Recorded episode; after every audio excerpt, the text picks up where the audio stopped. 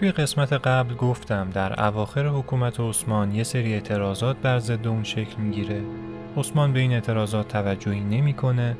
مردم از مناطق مختلف بلاد اسلامی حرکت می‌کنن و در مدینه تجمع می‌کنن و در نهایت با دخالت مروان ابن حکم داماد و مشاور عثمان اعتراضات مردم به آشوب بدل میشه و عثمان در میان شلوغی ها و آشوب به قتل می‌رسه. قتل عثمان مصادف بود با بالا گرفتن درگیری ها و هرج و در سرزمین اسلام. ادهی مثل معاویه در شام دایی خلافت شدن و یه سری مناطق دیگه مثل مصر و بصره غرق در آشوب. این دو مورد رو اضافه کنید به تهدیدات امپراتوری بیزانس یا همون روم شرقی برای حمله به عرب و پس گرفتن سرزمین های از دست رفتش. اعراب می‌دونستند تنها راه خلاص شدن از درگیری ها و آشوب انتخاب خلیفه است. اما چه کسی باید خلیفه می‌شد؟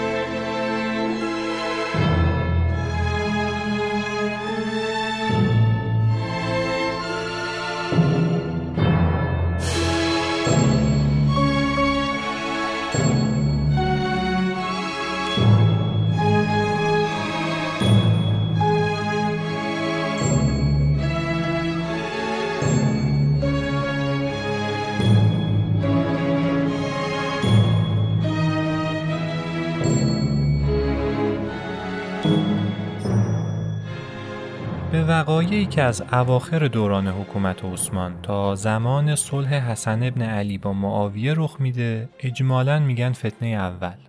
فتنه اول شامل یه سری درگیری ها و جنگ های داخلیه.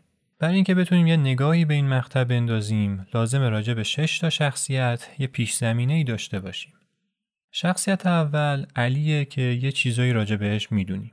علی پسر امو و داماد محمد بود. در زمان محمد در جنگ ها و فعالیت های سیاسی حضور خیلی پررنگی داشت اما بعد از اینکه محمد میمیره و به خصوص بعد از مرگ همسرش فاطمه از سیاست دلسرد میشه و از قدرت فاصله می‌گیره. روایت ها میگن توی اون دوران علی مشغول کشاورزی توی زمین های پدریش میشه و مشغول کندن قنات البته علی گاهن به خلفا مشاوره می‌داد یا به عنوان قاضی قضاوت می‌کرد ولی خب هیچ کدوم از این فعالیت ها زیاد جدی نبودن. رابطه علی با خلفا رو هم توی قسمت قبلی براتون گفتم نه آنچنان با هم همکاری می‌کردن و نه جنگ و ستیزی با هم داشتن. پر مناقشه ترین رابطه علی با خلفا برمیگشت به زمان عثمان. علی جز منتقدان حکومت عثمان بود ولی خب از طرفی موافق هرج و مرج و پایین کشیدن عثمان به هر قیمتی هم نبود. برای همین زمانی که مردم میان به مدینه و می‌خوان به خونه عثمان حمله کنن علی جز معدود کسایی که از عثمان دفاع می‌کنه و سعی می‌کنه که مردم رو آروم کنه. حتی گفتم در این راه پسرش حسن هم زخمی میشه. شخصیت دوم آیشه است آیشه دختر ابوبکر و سومین همسر محمد بود. به واسطه اصل و نسبش محبوبیت خیلی زیادی در میون مسلمونا داشت. به طوری که اون زمان بهش می‌گفتن ام المؤمنین. هنوز که هنوز آیشه نزد اهل سنت شخصیت محترمیه. هرچند شیعیان خیلی احترامی براش قائل نیستن. دلیلش رو توی ادامه می‌فهمید. آیشه در زمان محمد پدرش ابوبکر و عمر فعالیت سیاسی چندانی نداشت. اما در نیمه دوم دوران حکومت عثمان جز اولین کسایی که روبروی عثمان قرار می‌گیره. به طور خلاصه اگر بخوام بگم اگر تا اون زمان کسی نسبت به عثمان اعتراض می‌کرد یا اعتراضش غیر مستقیم بود یا در خفا. اما زمانی که آیشه علنا در مسجد حکومت عثمان رو انحراف از مسیر محمد توصیف می‌کنه مردمم جرأت پیدا می‌کنن که علنا مقام خلافت رو نقد کنن. به همین خاطر آیشه رو میشه یکی از مهمترین عوامل سقوط عثمان در نظر گرفت. شخصیت سومی که باش کار داریم تله بن عبدالله یکی از صحابه مشهور محمده. رابطه تله با خلفا رابطه پیچیده ای بود. با ابوبکر رابطه خیلی خوبی داشت درست مثل برادر. حتی میگن تله به خاطر ابوبکر بوده که مسلمون میشه. اما در زمان ماجرای سقیفه بنی ساعده و خلیفه شدن ابوبکر ظاهرا تله در ابتدا با این انتخاب مخالفه چون معتقد ابوبکر باید با علی مشورت می‌کرده و نکرده البته که مدتی بعد با ابوبکر بیعت می‌کنه بعد از مرگ ابوبکر تله ظاهرا موافق خلیفه شدن عمر نبوده با این توجیه که عمر شخصیت تندخویه و خلافتش به صلاح نیست با وجود این مخالفت ها البته عمر تله رو به عنوان یکی از اعضای شورای شش نفره تعیین جانشینش انتخاب می‌کنه. زمانی که عمر از دنیا میره و شورا مشغول تعیین جانشین عمر میشه، تله در سفر بوده و توی رأیگیری شرکت نمی‌کنه. برای همین زمانی که تله از سفر برمیگرده و می‌بینه که عثمان به خلافت رسیده نسبت به این انتخاب اعتراض می‌کنه. هرچند عثمان اعلام می‌کنه که حاضر کناری گیری کنه و رأیگیری دوباره انجام بشه اما تله راضی میشه که عثمان بر جایگاه خودش به عنوان خلیفه باقی بمونه. این رضایت تله البته همچین مفت و مجانی هم نبود. عثمان امتیازات زیادی رو به تله میده برای جلب حمایتش. از جمله دیویس هزار دینار و مقداری زمین. با همه این بعض رو بخشش ها اما نهایتا تله در صف مخالفان عثمان قرار می‌گیره و در روزهای آخر حکومت عثمان در محاصره مدینه شرکت می‌کنه. حتی بعضیا میگن در قتل عثمان هم به طور غیر مستقیم نقش داشته. شخصیت چهارم زبیر ابن عوامه. زبیر هم مثل تله از صحابه مشهور محمد بود. به واسطه خیشاوندی که با علی داشت که اون زمان می‌شد پسر امش رابطه خیلی خوبی با اون داشت. یه جورایی میشه گفت که به سمت علی متمایل بود تا سه خلیفه اول. زبیر بعد از ماجرای سقیفه بنی ساعده جز معدود کسایی که به نشانه اعتراض و به حمایت از علی موقتا با ابوبکر بیعت نمی‌کنه. در شورای شش نفره تعیین خلافت هم زبیر جز معدود کسایی که به علی رأی میده. پس می‌بینیم که رابطه خیلی خوبی باش داره. رابطه خوب علی و زبیر ادامه داره تا زمان عثمان. در زمان عثمان زبیر به همراه تله در صف اول مخالفان عثمان قرار می‌گیره و همین قرار گرفتن در صف مخالفان عثمان باعث میشه بعد از مرگ عثمان رابطه علی و زبیر خدشدار بشه که باز در ادامه بهش می‌پردازیم. اما دو شخصیت آخر معاویه و امراض. اول از معاویه شروع کنیم. معاویه پسر ابو سفیان یکی از بزرگان مکه بود. اوایل جز مخالفان سرسخت محمد و مسلمونا بود ولی زمانی که مکه به دست مسلمونا فتح میشه یا از ترس برق شمشیر ایمان وجودش رو فرا می‌گیره و مسلمون میشه. بعد از مرگ محمد و در زمان ابوبکر معاویه به همراه برادرش معمول میشه بره به منطقه شام یا همون سوریه امروزی و با حکومت روم شرقی یا همون بیزانس اصطلاحا جهاد کنه. جنگ معاویه با بیزانس در شام با موفقیت همراه میشه و معاویه و برادرش در شام مستقر میشن. زمانی که برادر معاویه از دنیا میره میراث و مقامش در شام به تنهایی به معاویه می‌رسه. معاویه هم حسابی در شام دم و دستگاه ایجاد می‌کنه و این دم و دستگاه معاویه در شام در زمان خلافت عثمان حسابی اثبات میشه. معاویه به خاطر درگیری هایی که با امپراتوری بیزانس داشت مستقیم و غیر مستقیم تاثیرات زیادی از اونا گرفت. تأثیراتی مثل زندگی تجملاتی، ساختن کاخهای باشکوه برای اولین بار در اسلام و ایجاد یک خزانه خیلی عظیم برای حکومتش. البته از حق نگذریم یکی از تأثیرات مثبت معاویه این بود که از تجربیات اسرای رومی در اداره امور شام استفاده می‌کرد و همین مسئله باعث شده بود حکومت معاویه یه حکومت قاعدمند باشه. رو راست باشم معاویه علکی توی شام جا باز نکرده بود و قدرتش توی شام به خاطر این بود که حواسش به همه چیز بود. برخلاف خلیفه وقت عثمان که اصلا توی عالم دیگه ای بود و از هیچ مسئله سیاسی آگاهی نداشت. در اواخر حکومت عثمان که یه سری اعتراضات شکل می‌گیره در نقاط مختلف یکی از جایی که اعتراضات خیلی در اونجا تأثیری نمی‌ذاره شامه نه به این خاطر که اعتراضات و مشکلات توی شام نبود. به این خاطر که معاویه خیلی سریع اعتراضات رو در نطفه خفه می‌کرد. یکی از مثالهای مشهور سرکوب معترضین ابوذر قفاریه ابوذر قفاری یکی از اهالی شام بود که نسبت به اختلاف طبقاتی و فقر توی شام معترض بود. نهایتا معاویون رو از شام تبعید می‌کنه و نهایتا ابوذر در صحرای روزه در انزوا فوت می‌کنه. عثمان علاقه زیادی به معاویه داشت و خیلی از معاویه حمایت می‌کرد مثل همین ماجرای ابوذر غفاری که حالا ماجراش مفصل بعدا راجع صحبت می‌کنیم معاویه هم متقابلا و در ظاهر مرید و دنبال روی عثمان بود. سر همین قضیه زمانی که معترضین به مدینه هجوم میارن و خونه عثمان رو محاصره می‌کنن مروان ابن حکم یه نامه به معاویه می‌نویسه تا معاویه به همراه ارتشش به کمک اونها بیاد و محاصره رو بشکنه. اما ارتش معاویه هیچ وقت به سمت مدینه حرکت نمی‌کنه. چون طبق عقیده معاویه چرا باید لشکر رو برای کسی که سقوطش حتمیه بکشتن داد؟ و شخصیت آخر امر آس از امر آس همینقدر بدونیم که مدتی حاکم مصر بود اما بعد از شکل گرفتن اعتراضات به شام میره و اونجا یه جورایی نقش مشاور معاویه رو بازی می‌کنه. شخصیت معاویه و امر آس مثل شخصیت گربه نره و روباه مکار توی کارتون پینوکیو هستن. اینا از یه جایی به بعد همیشه کنار همن. اما این کنار هم بودنشون به خاطر اهداف مشترک و عقاید شخصی نیست. به خاطر منافع مشترکه. توی قسمت بعدی مفصلتر راجع به این دو نفر و رابطهشون صحبت می‌کنیم. اما فعلا بریم سراغ اصل مطلب.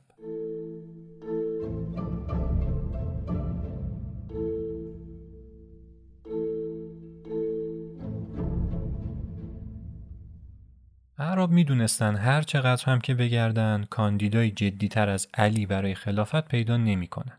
سه تا دلیل وجود داشت که علی رو در خلافت بیرقیب می‌کرد.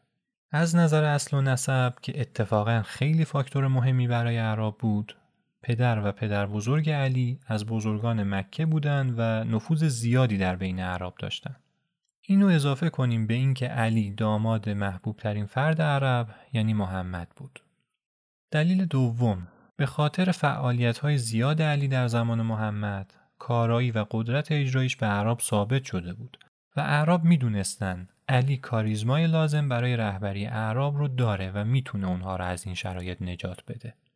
و دلیل سوم چون علی در زمان خلافت عثمان موضع بیطرفانه را اتخاذ کرده بود هم مخالفان عثمان و هم طرفداران عثمان بعد از قتل عثمان به سمت علی جذب شدند طبیعی هم بود چون علی نه همکاری جدی با عثمان داشت و نه اینکه روی عثمان شمشیر کشیده بود و اینجوری به هیچ کدوم از دو طرف بر نمی‌خورد.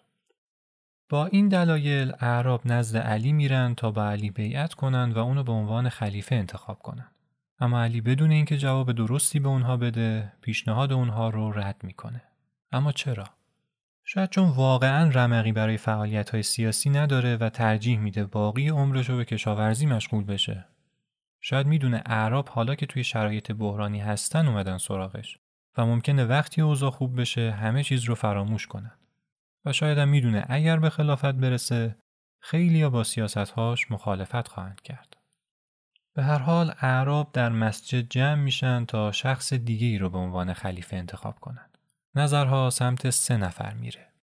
نفر اول سعد ابن عبی وقاص بود. پدر اون عمر سعد معروف. سعد ابن عبی وقاص از فرمانده های ارشد لشکر اعراب در حمله به ایران بود. به همین خاطر اعتبار خیلی زیادی نزد اعراب داشت. با این وجود زمانی که به اون پیشنهاد میدن خرقه خلافت رو برتن کنه، اون این پیشنهاد رو رد می‌کنه. سعد ابن عبی وقاص دو تا دلیل رو برای رد کردن خلافت بیان می‌کنه. یکی اینکه برای خلافت علاوه بر سیاست به دیانت هم نیازه که من دیانت رو ندارم. و دوم به اندازه کافی در فعالیت های سیاسی حضور داشتم و حالا دیگه خستم. کاندیدای دوم خلافت زبیر بود. اما زبیر طرفدارای زیادی نداشت که بخوان ازش حمایت کنه. از طرفی چون پسر عمه علی بود یه جوری نون و نمکش خورده بود و روش نمی‌شد حالا که علی خلافت رو قبول نکرده اون بیاد و دو دستی قبول کنه برای همین نظرها رفت سمت تله با اینکه تله باز طرفداراش نسبت به زبیر بیشتر بود ولی باز هم اونقدری طرفدار نداشت که بشه روش حساب کرد اما خب زمان داشت به سرعت پیش می‌رفت و اعراب چه با تردید و چه با ایمان باید یه نفر رو به عنوان خلیفه انتخاب می‌کردن تو این زمان یه شخصیت جدید وارد میشه به نام مالک اشتر. مالک از اهالی کوفه بود و از فرماندهان اصلی لشکرکشی به روم. لقب اشتر هم به خاطر زخمی بود که روی چشم چپش در جنگ افتاده بود. مالک به واسطه نظامی بودنش شخصیت کاریزماتیکی داشت و یک کمی هم تندخو بود. سر همین قضیه مردم و خصوصا اهالی کوفه خیلی ازش حساب می بردن و خیلی می‌تونسته روی مردم تأثیر بذاره. مالک میگه وقتی شخصیتی مثل علی هست که هم از نظر سیاسی تجربه داره و هم از نظر دینی مورد قبول همه است چرا ما باید بریم سراغ گزینه‌های دیگه؟ باید با شخصی بیعت کنیم که همه قبولش داشته باشن. مردم میگن ما یه بار نزد علی رفتیم و اون قبول نکرده. حالا باید چیکار کنیم؟ مالک میگه اگر همه اصرار کنند و روی حرفشون پافشاری کنن علی حتما قبول می‌کنه. تو این شرایط البته یه عده تحت تاثیر حرفای مالک جوگیر میشن و میگن اگر علی قبول نکرد اصلا به زور اون رو خلیفه می‌کنیم. به هر حال چه با زور و چه با حرف مردم نزد علی میرن و با اصرار زیاد علی قبول می‌کنه که خلیفه بشه. اما قبلش هشدار میده که مردم باید تصمیمات و عواقب تصمیمات اون رو بپذیرن.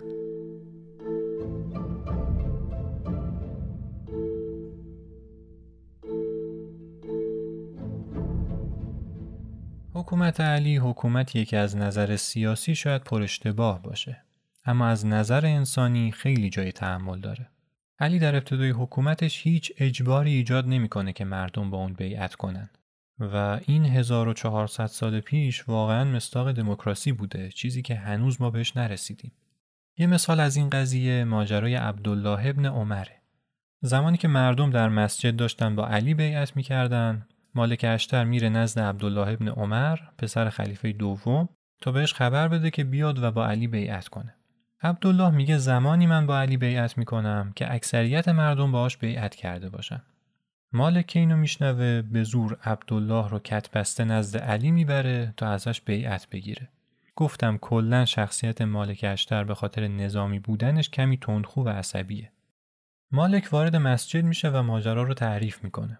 علی از شنیدن ماجرا به شدت عصبانی میشه و به مالک میگه که اونو رها کنه و بیعت کردن و نکردن رو به اختیار خودش بذاره.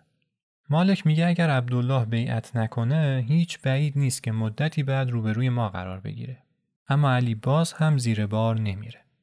مالک میگه تنها من در صورتی عبدالله رو آزاد می‌کنم که یه فرد معتبر زامن بشه که اون بر ضد ما شورش نخواهد کرد. و اون زمان علی حرکت جالبی می‌کنه از جاش بلند میشه میره نزد مالک دست اون رو از دست عبدالله جدا می‌کنه و میگه رهایش کن که من خود زامن اویم. یکی از مسائل مهم دیگهی که در حکومت علی قابل بررسیه بحث خزانه دولتی و بیت الماله. به جرأت میشه گفت در حکومت علی چیزی به نام خزانه دولتی وجود نداشته. علی معتقد بود دولت سرمایه و پولی از خودش نداره و هر چی که هست متعلق به مردمه. دولت مردا حق ندارن سرمایه مردم رو نزد خودشون نگه دارن. مقایسه کنید حالا با دوران خودمون. سر همین قضیه علی هر چی که خزانه دولتی داشت به سرعت بین مردم پخش می‌کرد اون هم به مساوات یعنی اون کسی که مثلا از صحابه محمد بود و سی و اندی سال عبادت بیوقفه داشت همون قدری مقرری می‌گرفت که مثلا یه آدم تازه مسلمون شده. ناگفته نماند که این بیت المال هم خلاصه به مسلمونا نمی‌شد و ادیان دیگه و افراد دیگه مثل یهودی ها و مسیحی ها هم سهم خودشون رو داشتن. حرف از ادیان دیگه شد توی پرانتز اینو بگم در زمان صدر اسلام اگر مثلا یه مسیحی با یه مسیحی سر یه مسئله به مشکل می‌خورد بین این دو نفر با احکام مسیحیت قضاوت می‌شد نه احکام اسلامی و این هم باز به نوبه خودش جالبه که اونها رو با عقاید خودشون میسنجیدن نه با عقاید دیگران. اقدام مهم دیگه علی بعد از رسیدن به خلافت تعویز همه والیانی بود که در زمان عثمان وضع شده بودند. علی همه والیان رو عوض می‌کنه به جز دو مورد. اولی معاویه است که اصلا به بحانه های مختلف جواب علی رو نمیده که بعدا راجع صحبت می‌کنیم و شخصیت بعدی ابو موسی اشعری والی کوفه است. ابو موسی اشعری به پیشنهاد مالک اشتر عوض نمیشه که البته ماجرا داره. قبل از ابو موسی یه فردی به نام ولید ابن عقبه والی کوفه بود. ولید برادر رضایی عثمان بود. یه روز ولید برای نماز صبح میره مسجد که امامت نماز رو بر عهده بگیره. توی نماز صبح ولید به جای دو رکت چهار رکت نماز می‌خونه. مردم از این حرکت ولید تعجب می‌کنن و میگن که یا امیر چرا به جای دو رکت چهار رکت نماز خوندی ولید میگه امروز حالم خیلی خوبه اگر بخواید چهار رکت دیگه هم براتون نماز می‌خونم و مردم حسابی تعجب می‌کنن از این قضیه که چه اتفاقی افتاده چرا داره هزیون میگه جلوتر میرن و می‌فهمن که بله مثل که ولید حسابی مشروب خورده. همین میشه که ولید رو از کوفه بیرون می‌کنن و به صورت خود جوش با ابو موسا اشعری بیعت می‌کنن و اون رو به عنوان والی خودشون انتخاب می‌کنن. ابو موسا اشعری یه فقیه زاهد و ساده ای بود که خیلی از مسائل سیاسی سردر نمی آورد. این رو خوب به خاطرتون بسپارین چون در ادامه باهاش کار داریم. توی لیست والیان انتخاب شده از سمت علی اسمی از تله و زبیر دیده نمیشه. زبیر و خصوصا تله که قرار بود به جای علی خلیفه بشن حالا توقع داشتن علی لاقل حکومت یکی از ولایات رو به اونها بده. اما علی نه تنها حکومتی رو به اونها نمیده بلکه اموالی رو که تله در زمان عثمان به دست آورده از اون طلب می‌کنه. تله اذعان می‌کنه که این اموال رو عثمان به اون بخشیده اما علی میگه که این اموال ارث پدری عثمان نبوده و از بیت المال بوده. حالا هم باید به جای اصلیش برگرده. تله که می‌بینه منافعش حسابی در خطره تصمیم می‌گیره تغییر موضع بده و روبروی علی بیسته. اما با چه بهانه ای؟ چه جوری روبروی خلیفه ای بیستن که خودشون انتخابش کرده بودن؟ با خون عثمان. مهم نیست کی عثمان رو کشته. حالا که علی خلیفه شده میشه خون عثمان رو از علی طلب کرد و همه تقصیرها رو گردن اون انداخت. تله به زبیر پیشنهاد میده که اون رو توی این مسیر همراهی کنه. گفته میشه در ابتدا زبیر قصد پیوستن به تله رو نداشته اما عبدالله پسر ارشد زبیر پدرش رو تحریک می‌کنه که به اون بپیونده. عبدالله میگه که از علی که به تو چیزی نمی‌رسه ولی اینطوری ممکنه لاقل در رقابت با تله به خلافت برسی. این میشه که تله و زبیر به بهانه حج عمره راهی مکه میشن. حالا چرا مکه؟ تله و زبیر می‌دونستن با وجود سابقه خوبی که دارن باز هم محبوبیتشون به حدی نیست که بخوان روبروی علی بیستن. برای همین نیاز به شخص سومی هست که رهبری جنبش اونا ضد علی رو بر عهده بگیره. اونها نزد آیشه میرن و اون رو تحریک می‌کنن که به خونخواهی عثمان قیام کنه. آیشه هم به اونها نه نمیگه. بعد از مدتی مروان ابن حکم و دیگر اعضای خاندان بنی امیه که بعد از مرگ عثمان فراری شده بودند به این جنبش میپیوندند و جنبشی شکل می‌گیره مشهور به جمل. واکنش علی نسبت به این جنبش طبیعتا مثبت نیست و علی خونخواهی از عثمان رو صرفاً بهانه‌ای برای قدرت طلبی می‌دونه. چون اولا عثمان برخلاف چیزی که اهل جمل میگن همچین شخصیت مظلومی هم نبوده. باعث و بانی مشکلاتی که در دوران حکومتش پیش میاد همون تبعیضها و بیفکری خودش بوده نه کس دیگه. در ثانی قاتل عثمان مشخص نیست و چجوری میشه وقتی هیچ سند و مدرکی از قاتل عثمان وجود نداره از قاتلین عثمان خونخواهی کرد؟ و سوم همین آیشه تله و زبیر که به خونخواهی از عثمان برخواستن جزو اولین معترضان علنی به عثمان بودند بنابراین اگر قرار باشه کسی برای مرگ عثمان جواب پس بده این افراد باید توی صف اول بیستن. با همه اینها علی موضع مدارا رو اتخاذ می‌کنه و با اهل جمل درگیر نمیشه. اونا اما از این فرصت برای آماده سازی خودشون استفاده می‌کنن. اهل جمل شروع می‌کنن به سفر کردن برای جمعآوری مخالفان ضد علی. علت اینکه به این جنبش می‌گفتند جمل این بود که آیشه سوار بر کوهان شطوری در رأس کاروان قرار داشت و شهر به شهر میگشت و مردم رو ضد علی تحریک می‌کرد. جمل هم که می‌دونید در عربی میشه شطور علت شهرت این شطور به خاطر شایعاتی بود که اهل جمل پیرامونش ساخته بودند. مثلا یکی از این شایعات این بود که سرگین این شطور مقدسه و بیمار رو شفا میده. کاروان جمل بعد از سفری طولانی نهایتا به شهر بسره می‌رسه و شهر رو محاصره می‌کنه. از اونجایی که اکثریت شهر بسره طرفداران علی بودن، اونها به شهر حمله می‌کنن و بعد از قارت و چپاول شهر ریش و سبیل والی علی رو از ته کنن و حسابی اونو تحقیر می‌کنن. تاریخ نگارا معتقدن علت حمله اونها به شهر بسره این بوده که اونها بتونن با دسترسی به بیت المال هزینه های جنگ رو فراهم کنن. و این خب یه تضاد جالب می‌سازه کسایی که می‌خواستن به خونخواهی از عثمان بپردازن خون یه عالم بیگناه رو روی زمین ریختن. بعد از حمله به بسره علی دید که هیچ چاره جز مقابله با اهل جمل نداره. علی فتوا میده که مسلمونا برای جهاد با اهل جمل آماده بشن. این اتفاق برای اولین بار در اسلام رخ میده. مسلمونا تا قبل از جمل اگر جنگی داشتن یا با کفار بود یا با ادیان بیگانه. اما این بار صحبت از یه جنگ داخلی بود. سر همین قضیه یه عده مثل ابو موسی اشعری فتوای علی رو قبول نمی‌کنن و میگن مبارزه با اهل جمل حرامه. علی و یارانش اما معتقد بودند که برادری و همکیشی به اسم و لفظ نیست بلکه به عمله. کدوم برادری خونه برادر بیگناهش رو میریزه؟ اهل جمل با اقداماتشون فقط دارن از اسم دین سو استفاده می‌کنن. علی محمد ابن عبی بکر رو به کوفه و مالک اشتر رو به مصر میفرسته تا داوطلبینی برای مبارزه با اهل جمل پیدا کنند. توی پرانتز بگم اعراب چیزی به نام ارتش ثابت و مشخص نداشتن. وقتی جنگی می‌شد طبق فتوای ولی امر یا زمیم قبیلهشون دور هم جمع می شدن و یه لشکر می ساختن. برای همین همیشه لشکر اعراب خیلی سریع ایجاد می شد و گاهن خیلی سریع هم از هم فرو می پاشید. بگذاریم مالک اشتر میره به سمت مصر و محمد ابن عبی بکر میره سمت کوفه. موقع رفتن مالک اشتر به محمد میگه در تعجبم علی چرا منی که با اهل کوفه آشنایم رو به مصر فرستاده و تو که با اهل مصر آشنایی رو به کوفه. کوفیان از من حرف شنوی بیشتری دارند تا تو. جواب محمد ابن عبی بکر اما جالبه. علی می‌خواهد مردم با قصد قلبی به جهاد بیایند نه به خاطر ترس از مالک اشتر.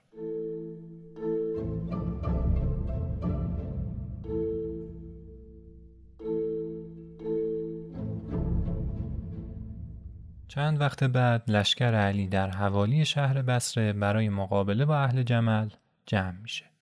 با اصرار علی پیش از شروع درگیری مذاکراتی بین دو طرف صورت می‌گیره تا قضیه بدون خون و خون ریزی حل بشه. علی خودش مشغول مذاکره با طلحه و زبیر میشه و محمد ابن ابی بکر رو نزد خواهرش میفرسته تا با آیشه مذاکره کنه. این محمد ابن عبی بکر پسر خلیفه اول بود که در دو سالگی پدرش رو از دست میده و علی سرپرستی اونو بر عهده می‌گیره. رابطه این دو هم خیلی با هم خوب بوده درست مثل پدر و پسر. صحبت های محمد با خواهرش آیشه راه به جایی نمی‌بره و آیشه همچنان بر موضع جنگ باقی میمونه. از طرف دیگه علی که به مذاکره با طلحه و زبیر مشغول شده بود ظاهرا می‌تونه روی زبیر تأثیر بذاره و اونو نسبت به جنگ دودل کنه. زبیر بعد از مذاکرات و کش و های فراوان نهایتا نیمه شب سر به بیابون می‌ذاره و به تنهایی اردوی جمل رو ترک می‌کنه. ناگفته نمونه پسر زبیر عبدالله توی اردوی جمل باقی میمونه و پدرش زبیر رو که رفته یه ترسو داد می‌کنه. با رفتن زبیر امیدها بر این بود که با ادامه مذاکرات ماجرا بدون خون و خون ریزی حل بشه. اما شب همون ماجرا مروان ابن حکم و یه عده دیگه به اردوگاه لشکر علی حمله می‌کنند و عدهای رو می‌کشن. این اقدام اونها در رو به روی همه مذاکرات میبنده و چاره جز جنگ باقی نمی‌ذاره. فردای اون روز جنگ جمل آغاز میشه. طبق روایت ها جنگ جمل بیشتر یه جنگ تن به تن بوده تا جنگ دوتا لشکر با هم. این جنگ با زخمی شدن عبدالله ابن زبیر کشته شدن تله و شکست اهل جمل به پایان می‌رسه. جالبه توی روایت های متعدد اومده که تله به وسیله تیری که مروان ابن حکم سوی اون پرتاب کرده کشته شده. این کار با این توجیه انجام شده که اگر اهل جمل در جنگ پیروز شدن خلافت به تله نرسه و مروان به عنوان خلیفه انتخاب بشه. اعضای جمل سرنوشت متفاوتی داشتند. بعد از شکست آیشه با علی بیعت می‌کنه و به شرط عدم ایجاد آشوب به مدینه میره. مروان ابن حکم و دیگر اعضای خاندان بنی امیه هم همین کار رو می‌کنن و علی اونها رو از محاکمه عفو می‌کنه. شطور آیشه هم که اسگر نام داشت سر بریده میشه و جسدش در آتش میسوزه. برای اینکه شاید افسانه ها و شایعاتی که پشت این شطور هست از سر مردم بیرون بره. یکی از عجیب ترین سرنوشت ها را البته زبیر داشت. زبیر که سر به بیابون گذاشته بود توسط یکی از اعراب بادی نشین به قتل می‌رسه. زمانی که اون عرب نزد علی میاد تا به خاطر قتل زبیر از اون پاداش بگیره علی تنها یه جمله میگه. از پیامبر شنیدم که قاتل زبیر به جهنم می‌رود. با پایان جنگ جمل مسلمونا فکر می‌کردن که این اولین و آخرین جنگ داخلیه که بین اونا رخ داده. اما جنگ جمل تنها مقدمه ای بود برای جنگ های بزرگتر. این پایان اپیزود پنجم پستکست بود. لازم یه نکته رو اینجا ذکر کنم. اپیزود قبلی پستکست این اپیزود و اگر خدا بخواد اپیزود آینده بر اساس دانشنامه ایرانیکا و مقالات ویلفرد مادلونگ اسلامشناس آلمانی نوشته شده و روایت های پستکست من در آوردی نیست. اگر از پستکست خوشتون اومد با معرفی اون به دوستاتون از ما حمایت کنید. یه سری هم به کانال post underline cast بزنید بد نیست. ممنونم که این قسمت رو شنیدید. دوستتون دارم. خداحافظ.